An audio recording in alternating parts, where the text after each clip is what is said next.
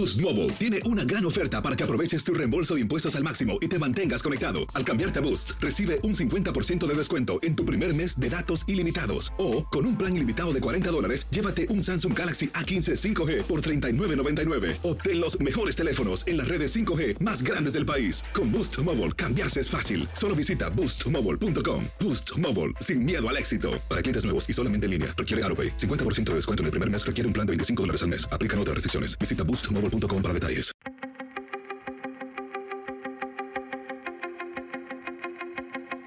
Temas importantes, historias poderosas, voces auténticas. Les habla Jorge Ramos y esto es Contrapoder.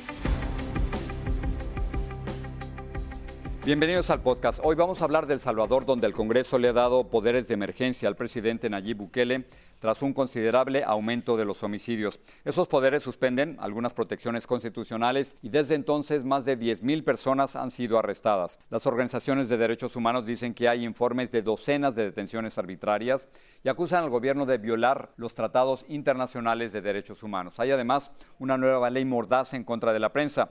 Para hablar de todo esto, invité una vez más a Carlos Dada. Él es el fundador y director del sitio web de noticias independientes El Faro en El Salvador. Carlos, gracias por regresar aquí al programa.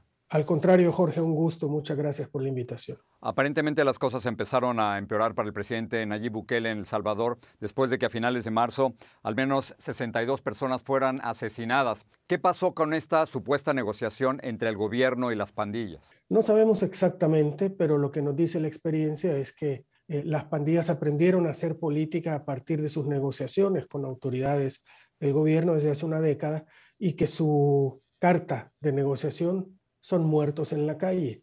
Cada vez que hay algo que interrumpe en esa mesa de negociaciones, los pandilleros mandan un mensaje depositando cuerpos en las calles del Salvador. Fueron 62 ese sábado y en total 87 durante ese fin de semana. ¿Qué pasó con el Congreso? ¿Cómo han reaccionado? ¿En qué consiste este estado de excepción? ¿Qué es distinto en El Salvador hoy? Muchas cosas son distintas. Para empezar, hay 10.000 salvadoreños detenidos porque el régimen de excepción y el presidente Bukele ordenaron redadas masivas en las comunidades em, controladas con pandillas, eh, donde lo primero que nos dimos cuenta es que no era cierto que había un plan control territorial, que era lo que mantenía las tasas de homicidio en tan bajos índices, sino justamente las negociaciones entre pandillas y el gobierno. Cuando se rompieron las pandillas, volvieron a abrir esta llave. Si algo hemos visto, Jorge, en estos operativos es que no había presencia del Estado en esas comunidades, que las pandillas las seguían eh, manteniendo y este régimen de excepción em, que prohíbe la asociación, em, que limita las libertades eh, individuales y algunos de los derechos civiles, ha llevado como consecuencia 10.000 salvadoreños detenidos en desde que se dictó el régimen de excepción, tres días después de esta matanza a la que hacía referencia. Varios organismos internacionales eh, y varios países están preocupados por lo que está ocurriendo en El Salvador con el estado de excepción, pero el presidente Bukele ha salido con lo siguiente, vamos a escuchar. Por ahí andan rumores que quieren empezarse a vengar de la gente honrada, al azar. Hagan eso y no va a haber un tiempo de comida en las cárceles. Uno. A ver cuánto tiempo duran sus homeboys allá adentro. Les juro por Dios que no comen un arroz. Y no me importa lo que digan los organismos internacionales, que vengan a proteger a nuestra gente. ¿Se están violando los derechos humanos en El Salvador? ¿Es el gobierno responsable? Sí, por supuesto, los derechos humanos por definición los violan las autoridades y efectivamente en El Salvador se están violando los derechos humanos. Para empezar, el legítimo derecho de defensa o la detención em, sin causa alguna ya te digo, es imposible que 10.000 salvadoreños, como asegura la policía, hayan sido detenidos en dos semanas debido a labores de inteligencia previas. Es imposible. Al menos cabría la pregunta por qué no los detuvieron antes, porque hay que esperar a un fin de semana sangriento para detener a 10.000 personas. Pero más allá de esto, Jorge, el discurso contradictorio en el que ha caído el presidente Bukele es en decir que si la comunidad internacional está tan preocupada por los pandilleros, lo ha dicho textualmente, ha dicho, vengan por ellos, se los regalamos, se los damos dos por uno. A pesar de esas declaraciones, Estados Unidos ha solicitado en extradición a varios cabecillas de las pandillas y es Bukele y su Corte Suprema los que se han negado a enviar en extradición a Estados Unidos a esos cabecillas y nuestras últimas investigaciones nos indican que todo lo contrario, han sido puestos en libertad algunos de ellos. Por tanto, es un discurso contradictorio. Más de todo esto, eh, hay una ley mordaza. La primera vez que la leí, creí que me estaba, se estaban refiriendo a Rusia, donde te pueden meter 15 años de prisión si hablas en contra de Putin o en contra de la guerra. Pero en el caso de El Salvador, ¿en qué consiste la ley mordaza y estos 15 años cómo se aplican?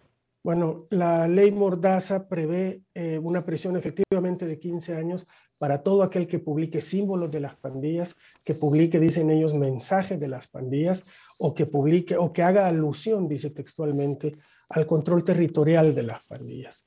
Esto quiere decir, Jorge, que nosotros ya no podemos reportear, según esta ley, en los territorios controlados por las pandillas, ni siquiera hacer alusión a esto. Es decir, con lo que te acabo de decir, estoy ya cometiendo un delito según esta nueva legislación. En el fondo no importa porque es tan absurdo que la han hecho retroactiva. Yo no puedo retractarme de lo que ya publicamos. ¿Qué es lo grave o qué es lo que está del trasfondo en todo esto? Nosotros todas las negociaciones que hemos publicado entre autoridades, ya sea antes del FMLN o de Arena o incluso del Bukele alcalde con pandillas, las autoridades siempre lo negaron nuestras fuentes eran precisamente pandilleros, que son los que nos daban información de cómo iban esas negociaciones. Hoy, pasar la voz o reportear sobre los, lo que dice un pandillero o tratar de entrar a las comunidades a ver cómo viven bajo su control miles de salvadoreños, es un delito que expone a un periodista, a un fotógrafo, a un medio de comunicación, a que sus representantes legales pasen 15 años en prisión. Esta es la primera legislación que censura a medios de comunicación desde el fin de la guerra. Eran leyes de censura hechas para controlar la información durante los tiempos de nuestra guerra civil. Desde la firma de los acuerdos de paz, esta es la primera ley que censura a medios de comunicación. Última pregunta, Carlos. ¿Cuál es el futuro de El Salvador? Todo parece indicar que el presidente Bukele está acumulando cada vez más y más poder. ¿Se va a reelegir? Y si es así, ¿cuál es el futuro de la democracia en tu país? La democracia ya está prácticamente desmantelada. Jorge, él ya controla no solo los tres poderes del Estado, sino además la policía, el ejército, la mayoría de los jueces, porque ahora mediante otra legislación él también los controla, la Procuraduría de Derechos Humanos, la Fiscalía General de la República. La democracia ya está desmantelada y ahora mismo han nombrado jueces anónimos para todos estos 10.000 detenidos, por lo tanto se ha perdido el derecho a legítima de defensa. ¿Qué va a pasar con el presidente Bukele? No te lo sé decir. Por un lado, no hay oposición ahora en El Salvador. El gobierno y sigue siendo muy popular. Por otro lado, El Salvador está hoy más aislado de la comunidad internacional de lo que nunca estuvo. El futuro es un poco eh, difícil de, de predecir en estos momentos en El Salvador. Carlos, gracias por hablar con nosotros. Al contrario, Jorge, gracias siempre por poner atención a nuestra pequeña región. Gracias.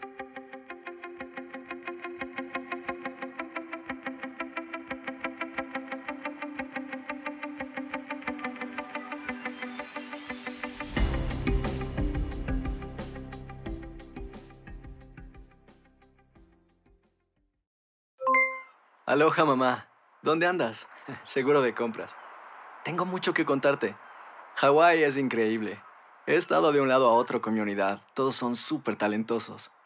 Ya reparamos otro helicóptero Blackhawk y oficialmente formamos nuestro equipo de fútbol. Para la próxima te cuento cómo voy con el surf y me cuentas qué te pareció el podcast que te compartí, ¿ok? Te quiero mucho. Be All You Can Be, visitando goarmy.com diagonal español.